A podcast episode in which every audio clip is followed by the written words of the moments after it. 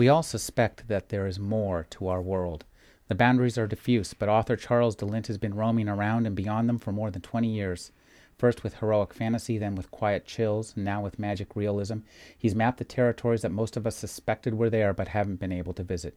He's created the fictional town of Newford, a largish suburban anywhere city, and peopled it with realistic characters who strive to make a living and creatures of myth and folklore. His contemporary fantasy redraws the literary borders between genre fiction and magic realism. His latest novel, Spirits in the Wires, once again extends these borders beyond reality to the unreality of the internet. Welcome to the show, Charles. Thank you. Welcome. I mean, thank you. I'm glad to be here. Charles, can you tell us what you first read that first inspired you to write? Um, no, I can't actually. Um, um, I just I read a lot of things when I was a kid, and I didn't actually.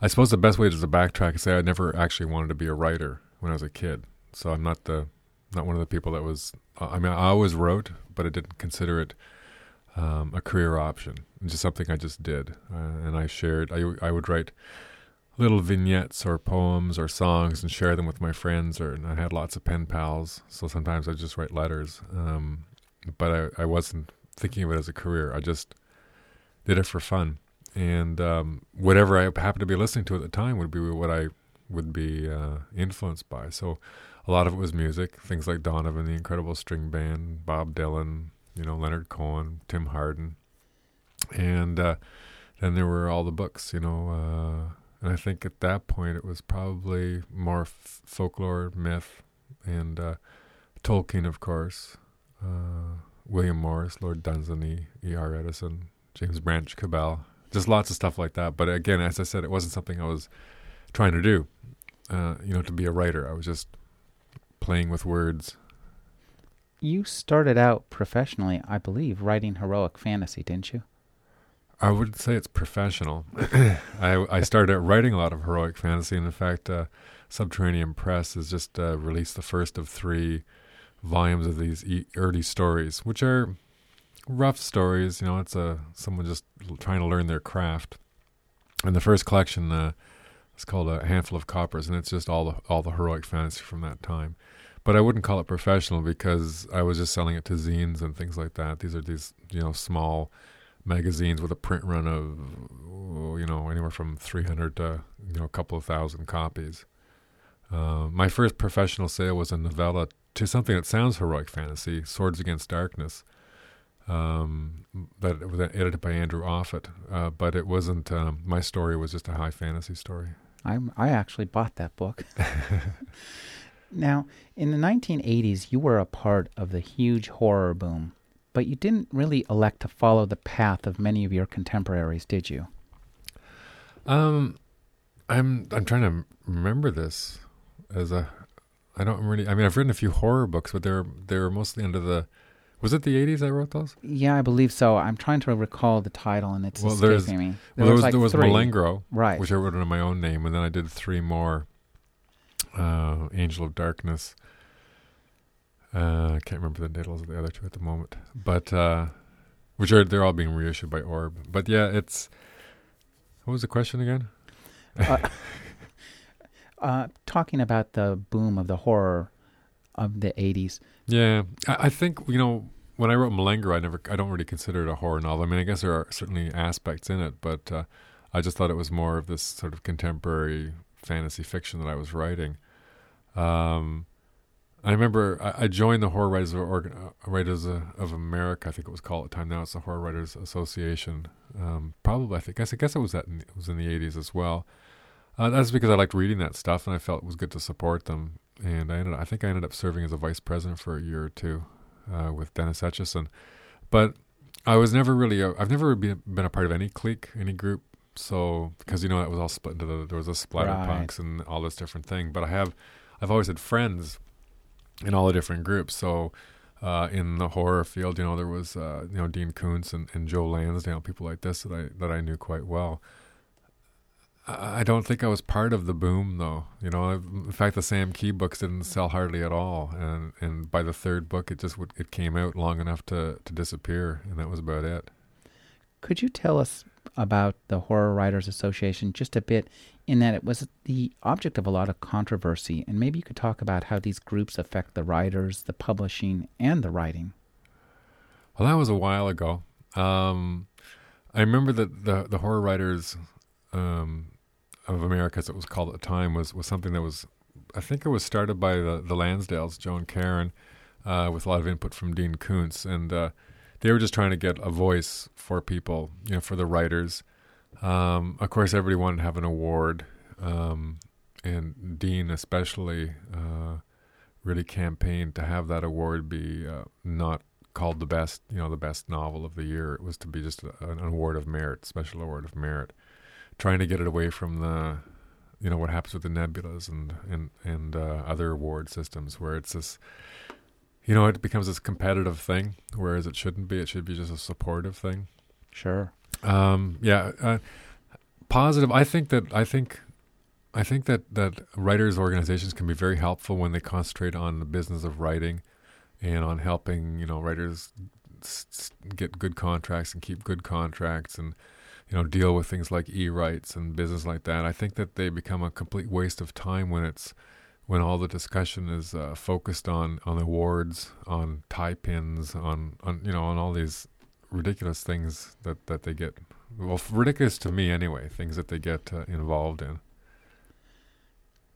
You've always been interested in music. Did your love of music and your work as a musician help incubate your career as a writer? No, I wouldn't say so because I was, as I said, I was writing all the time, but I was just writing for fun, just for enjoyment. But what I seriously wanted to do was be a musician. And so I, I actually spent my time doing that instead. Uh, I played, um, I played in bands on the weekends, you know, and I worked in a record store. I was just a complete, you know, music junkie and still am to this day. Um, but uh, and how does it compare? To, it, I don't really. There was no, you know, it wasn't a, it wasn't a thing like that. It, that it was preparing me for for writing. It was more that that they're two complementary uh, disciplines that I follow, uh, and I also do some visual art as well, which is kind of added another dimension as well. And it's just that's how the you know, so if I want to express myself, sometimes you know a song works better than a than a story, and sometimes a picture works better than all of them. You know, it just depends on how you're doing it. You've also worked extensively as a reviewer. How did and does your work as a reviewer inform your work as a writer of fiction? Um, I don't think so at all. Um, again, it's everything you experience is is fodder for the you know the creative muse. It all goes into some little cauldron in the back of your head, and and I guess for me, I, I just believe it's the subconscious goes in there and finds what they need for the for the next piece that you're working on. The reason I review when I first started reviewing was uh, I was a complete unknown, and it was I was reading for these for these same kind of zines, these little small magazines that I was uh, trying to sell stories to as well. And basically, my theory was the more I got my name out there, the more name recognition there would be. Uh, even if it was just for a small review in some in some little tiny magazine, it could make a difference. You know, someone would see, you know, my name on a cover of one of those zines or see a, a book and they would go, they wouldn't remember why they knew the name, but it would be some kind of name recognition. Um, and I think that's really important for anyone who wants to be a writer, just to get you know work even if you're doing stuff for free for small community papers or for small review magazines or I guess now on the internet it, it all helps. You know it's it develops your chops and it also gets your name out there. The reason I do reviewing still is just because I can't shut my mouth about stuff I like. So I have a, a, a monthly column with the magazine of fantasy and science fiction which gets to cover about three books a month unfortunately nothing more than that. But it's an opportunity for me to point out books that I'm really keen on, that I really feel good about. I tend to, I, I very rarely will, you know, give a book a bad review. Uh, the reason for that is that I only review books I read all the way through, and I don't feel like reading bad books. So if it looks bad, I just if I start to read it and it's not working out, I just throw it away and read something else because I'd rather I'd rather spend that time talking about good good books than than cutting down you know mediocre or bad books. And that's very easy to do, and it, it just it's a pointless for me. I'm wondering if you could tell us about the origins of Newford. what cities inspired it, when it was created, and why you've chosen to return again and again. Um, the way it started off was I got asked to do an, um, a story for an anthology called Postmortem, and uh, and I bought that one too. Did you? Yes. Oh, thank you. Um, and do you remember who the the, uh, the editors were? David Silva and Paul Olson. Paul Olson, yeah. Um, and um, so they they kindly asked me uh, to do a story for this anthology they were doing, and uh, at the time I, I it was it might seem funny for for a writer of fantasy, but I don't like to actually write about places I haven't been.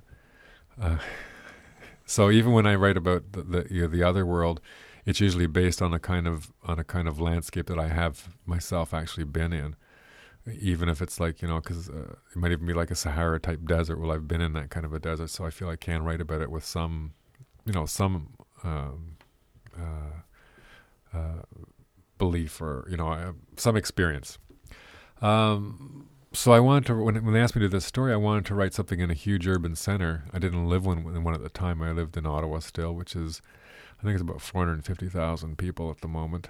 Um, was probably less then, and uh, I hadn't lived anywhere that had a large urban environment. So I decided just to make something up just for that story, just for the fun of it. I figured it doesn't matter; it's a short story. I'll just make up the street names and stuff because I had visited other, you know, large urban centers, and I'd got that feel for it, but I hadn't lived there to to be able to write about it, you know, with with with experience you know, I didn't know which way the one-way streets went. I didn't know the names of the little of the little shops on the corners, and it seemed just easy to be able to just make it up. And then the next time I got asked to do another story, uh, I can't remember what that story was now, but I decided to set it in the same setting, and that just kind of snowballed from there. And the reason I keep returning there is not so much because of the city; it's because of the characters. Um, even though a lot of the short stories, and especially the novels, will have uh, new characters, like new new protagonists.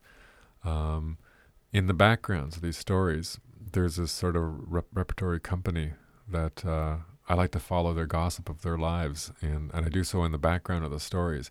So you don't have to you don't have to read you don't have to have read all the stories because the main story is, is going to be new and, and everything is explained for it but there will be things going on in the background that if you are familiar with the Newford stories and have been reading them all along, you will recognize characters, you'll recognize situations, you'll you might uh, be as intrigued as I am as to you know who's Geordie going out with at the moment, and and you know when is Jilly having her next showing, and you know that kind of stuff. It's just stuff that that's not integral to to the story itself, but it's fun to have in there, and it's a way for me to keep keep connected to the to these characters that are like almost like friends to me. Could you talk about the concept of the other world and how it plays into your Newford novels? Well, the other the other world to me is it's a mix of a lot of stuff, but it's I think of it as a real place, you know, other other from our world, and just in terms of the, of this of this series of these stories. So there's our world, and there's the other world, and there's also this in between world between the two, which is sometimes just like gauze, and you can just step right through it. And that's where where the the breaks between our world and the other world are the are the are the easiest to to trans you know to to go between. And in other places uh, this middle world is um, as wide as a continent uh, but the, the, the other world that we're talking about to me that's uh, it's a combination of the spirit world where the spirits live and come from and it's also the dream world where we go when we dream and we might not necessarily remember it but but we still go there um, so that's why it's our spirits are going there. So it's like a spirit world, and I really like writing stories. You know, I do the stories where some of the characters stray into the spirit world and get comp- complications arise from that, and it's also fun to have you know f- creatures or characters from the spirit world stray into our world and, and write about the complications that ensue from that. Um, it's there's yeah. Could you talk about the influence of Charles Fort to your fiction, if any? Um, nothing more than just that he wrote about a lot of weird things, and I and I like weird things. So I, you know, it's um, probably the the largest sort of philosophical influence, or one of the large ones in my writing. Certainly, uh, it would be someone like Colin Wilson, uh, who wrote The Outsider back when he was just a kid, and um, he's written a lot of interesting books since then. And uh, I just I just like a lot of his philosophies. so that sometimes that stuff will show up in my books. You know, the uh, the idea that uh, oh, that there's a faculty X, I think he calls it in his books that um, that some people have that that that it's a but it's a very thin line, and, and you might it might push you towards genius or it might push you towards uh, sociopathic tendencies instead. Uh, it's, it's just an interesting thing to, to look at, and also his uh, just his ideas of how we kind of sleep our way through lives, our lives, and then s- suddenly something. I think he calls it uh, ab- absurd good news. In other words, you'll for no reason at all you'll be you'll be depressed or you'll be just sort of lost in your world because you're half asleep and and you know a sparrow will fly by your window and it catches your eye and it does something, it triggers something in your mind and you wake up for a moment and then when you've woken once you're awake things are, are obviously much more interesting than, than when you're kind of shambling through life half asleep. Uh, Have you had any experiences of the other world? No, not that I know of. I don't remember my dreams, though, you see, so that's the problem. Your 2001 novel, The Onion Girl, seems to be something of a watershed novel for you. How do you mean? Well, it's very dark and disturbing, but not necessarily in the mode of a horror novel.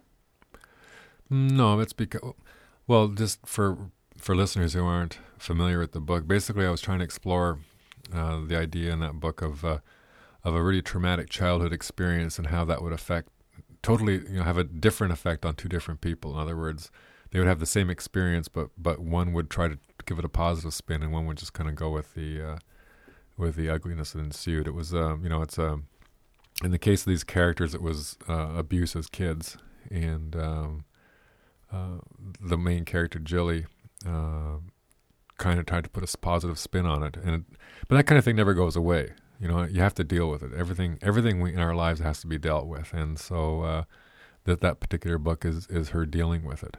And the other characters, her sister Raylene and her sister Raylene, rather than trying to put a positive spin on it, just kind of, you know, she just takes the easy route, and and, uh, and a lot of sort of bad things happen in her life. Your influences in that novel seem to be as much Andrew Vachss as they are in Stephen King.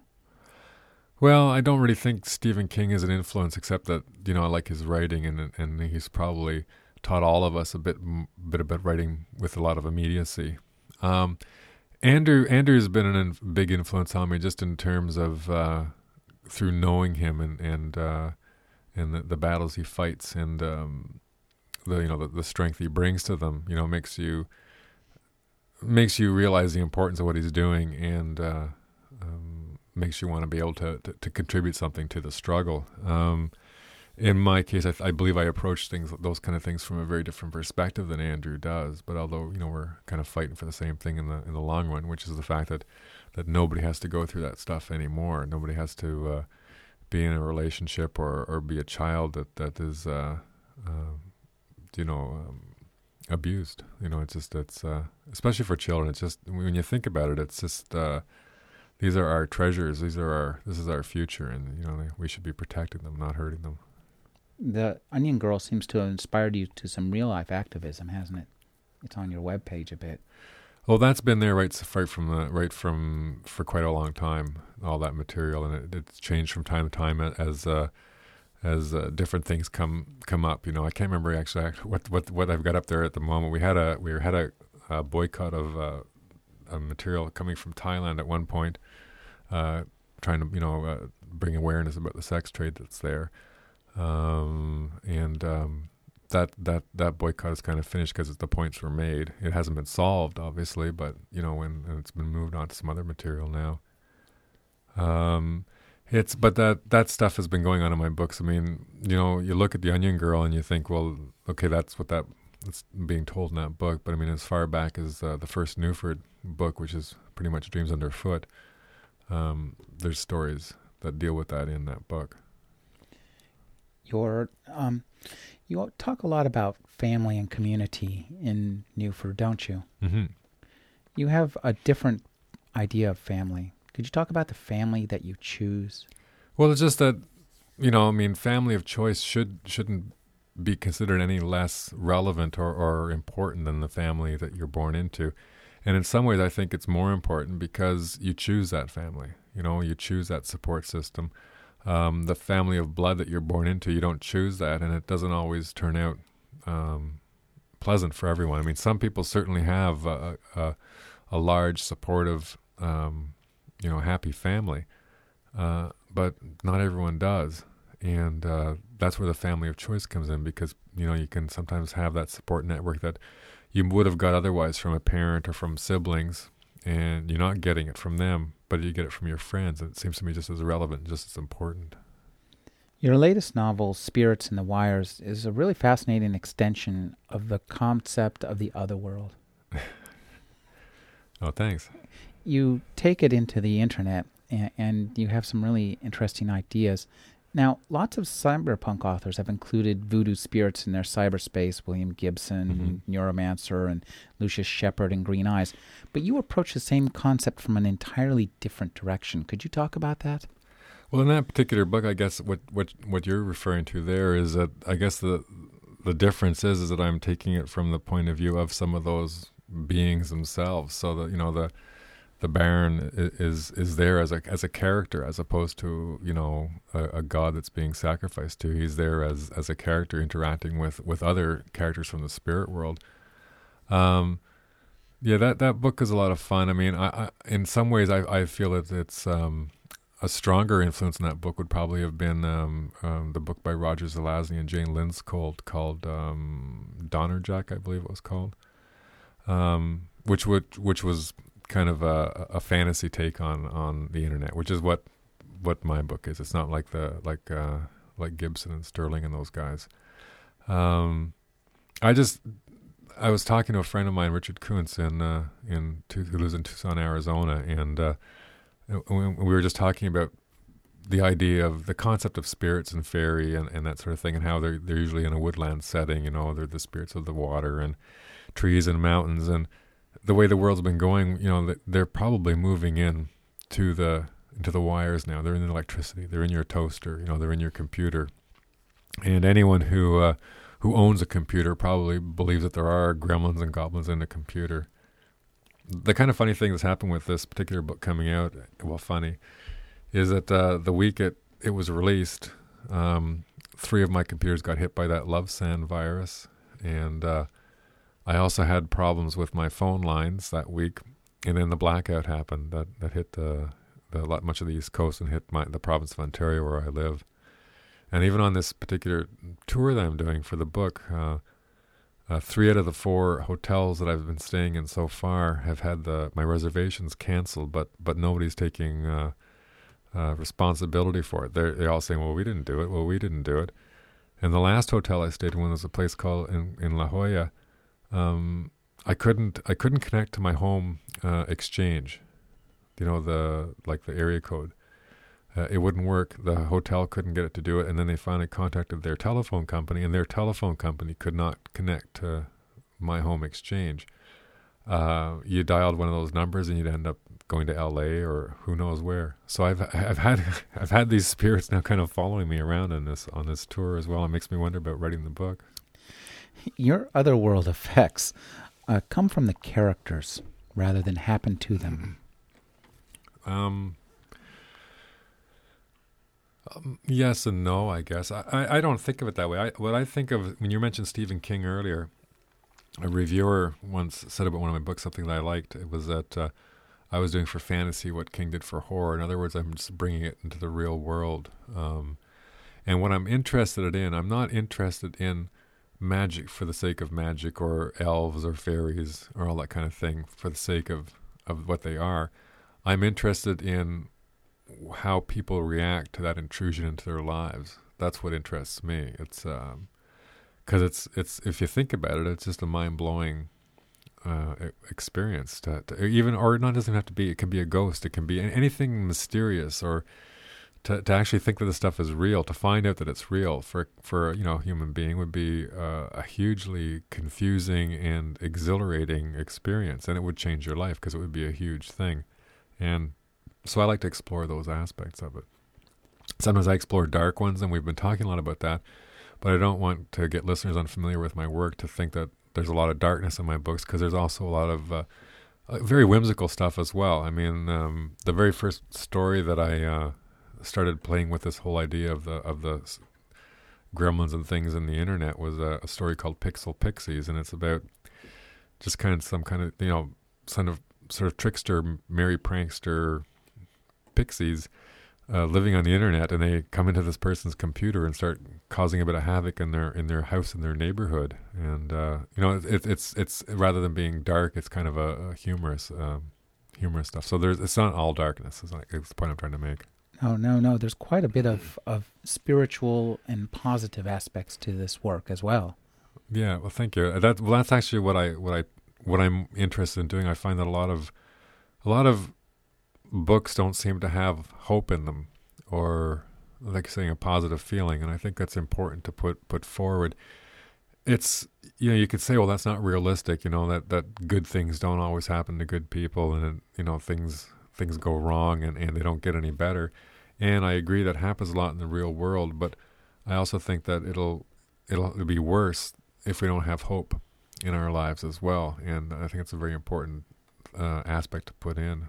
Um, I know Dean Koontz has been been accused of being a Pollyanna, and he talk he's talked to me about it, and and I know that that some people think of my stuff too as very sort of you know everything's sunshine and light, and it's not. But uh, but I do really believe it's important to put that forward. You know that whole idea that that if we pull together, that if we take care of each other, that things can get better.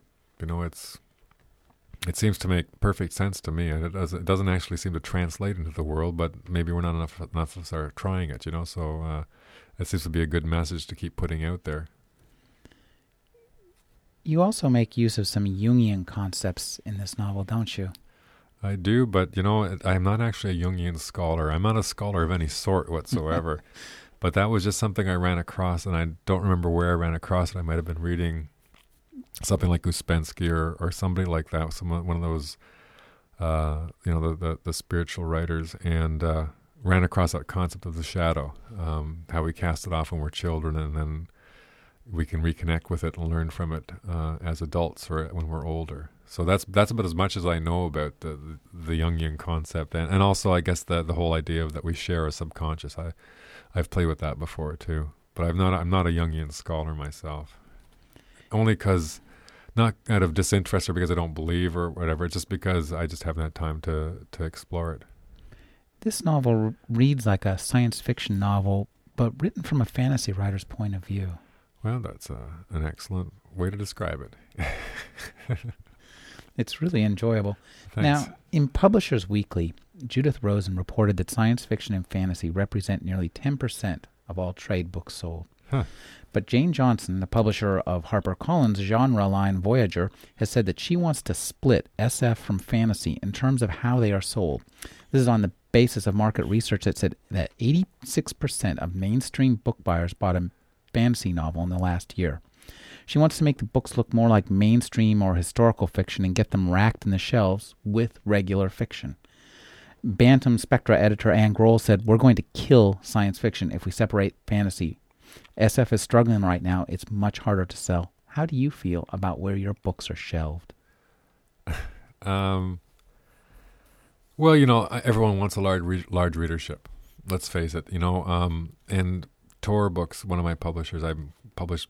I have three major publishers now in the in North America, and Tor did try to to market the books with a more of a mainstream look for a couple of novels. I think it was Tra- uh, Trader was one of them, and uh, Someplace to Be Flying, and it, it just didn't it just didn't seem to work out. You know, those books are, are remain popular among my le- readers if if my email and the people who come to the to events and signings are to be believed, and I'm going to believe them. But in terms of sales, it didn't do anything at all until they went back to a more fantasy oriented artwork on the cover with you know actual people and characters and and um, then the sales just been going like steadily up since then. So it's a frustration, you know. Again, I'm going to go back to another reviewer. Another reviewer described my books as fantasy for people who don't normally read fantasy. Um, and I know I have a huge, I have the potential of a, of a large readership in the mainstream, just simply from again from email I get where, where people say I don't read fantasy, and I would never buy a book with with that kind of a cover, but someone got me to read one, and now I've bought all your books, and I will continue to buy them, and that just tells me that that that that market is out there. You know, I mean, uh, and I don't want to say say anything bad about my my fantasy readers, you know, the ones who are the diehard fantasy readers, because they've been very supportive, and I wouldn't want to lose them. But I would like to figure out a way to let the mainstream readers know that, that there's that it's interesting, uh, that there are interesting things to be read, not just in my books, but in you know people like Terri Windling and um, there's a new book that just came out called uh, Coyote Cowgirl by Kim Antieau, a wonderful book, and you know you you don't have to be a fantasy reader to, to appreciate it. You just have to be a, a person who likes to read a good book. Could you tell us who we should be reading? Well, I don't. I don't think I should tell you who you should be reading. You know, I. I, I think that. Uh, uh, I think you'd enjoy like Kim's book or um, or Terri Windling's The Wood Wife. Um, things that I like to read. I mean, I read all sorts of. I read right across the board. Uh, a, a reader, a writer I love, who is a mainstream writer, is Alice Hoffman. Uh, but she also writes books that are that could could be considered fantasy novels as well. Her, uh, I'm just in the middle of reading her last adult novel, and I can't remember the name of it. But um, earlier earlier this or last month I I finished reading a book of hers called Green Angel, which is just probably one of the most perfect, beautiful books I've read in, in many many years, and I'd highly recommend it to anyone. Uh, it's marketed as a YA book, but it's uh it's not a you know it's an any it's an any age kind of book. There's there's so much out there that that's worth reading, you know, and, and I guess that's the hardest thing. That's why we have genres, I suppose, is that it's people like a certain kind of feeling in a book, and um, they're going to go out. They're going to want more of that book. It's, you know, a, person likes to read, excuse me, mysteries, and uh, they don't want to look through all the books in the bookstore. They want to go to the mystery section, you know, and the, the fanciers want to go to the fantasy section. So it's going to be a it's a it's a difficult thing to do to break people out of their habits of doing it, to just go for a good book. Uh, and because a lot of them will will enjoy the books when they when they uh, when they try something different. It's just to get them to try it. Where should we look for your work next? You mean what I have coming out next? Yes. Um, well, I've just uh, there's a bunch of different things happening. I, as I said, I have three publishers at the moment. Uh, Tor is doing my kind of my my adult novels. Um, I've been working with a company called Viking, um, and they've uh, just this past summer published a book called uh, A Circle of Cats, which is a collaboration with a longtime friend of mine, Charles Vess, a wonderful artist, and it's a, oh, a picture yes. book for kids. And um, and they're also I'm working on a on a YA novel for Viking at the moment. That's my next. That's the project I'm in the middle of at the moment.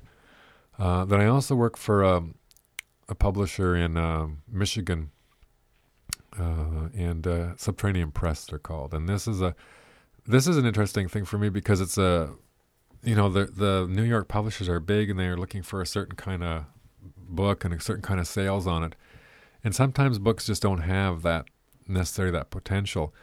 Uh, so subpress fills fills a niche that, that other people aren't doing. So I, I do two two kinds of books with them. One is the kind of book that uh, it was a book called Seven Wild Sisters I did last um, last year with Charles Vess, and it's a, an illustrated adult novel uh, which you just don't get much anymore. And no, and, no. and the the main publishers don't, or the you know the the New York publishers don't really know what to do with that kind of a book. Uh, it was also a short novel. It was like something like thirty two thousand words, but it's you know it's a lovely book and it's you know it's it's at a print now. I think it was at a print before it was was published.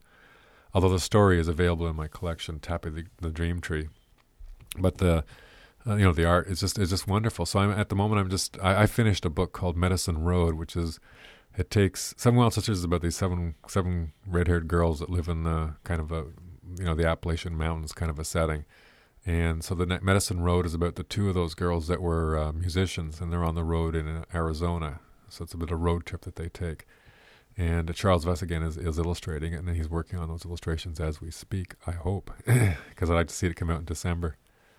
Uh, and other than that, there's just a lot of reprints coming out. Vikings or Viking under their Firebird imprint is bringing back into print uh, the Harp of the Grey Rose and some other early fantasies. Subpress is doing a hardcover of Harp of the Grey Rose, and they're doing Moonheart in a special limited hardcover edition in a in a few uh, over the next year or so. I think it'll be coming out late next year. And they've also doing a series of my early short, st- very early short stories from those zine years and so three volumes of that. And I think the next volume of that will be coming out in the spring. And Tor is uh, just bringing back a lot of the books in, in print that uh, that they published originally or that were published uh, uh, like those horror novels you were talking about under the Sam Key name. They're coming out under my own name now. Uh, Mulengro's coming out, um, things like that.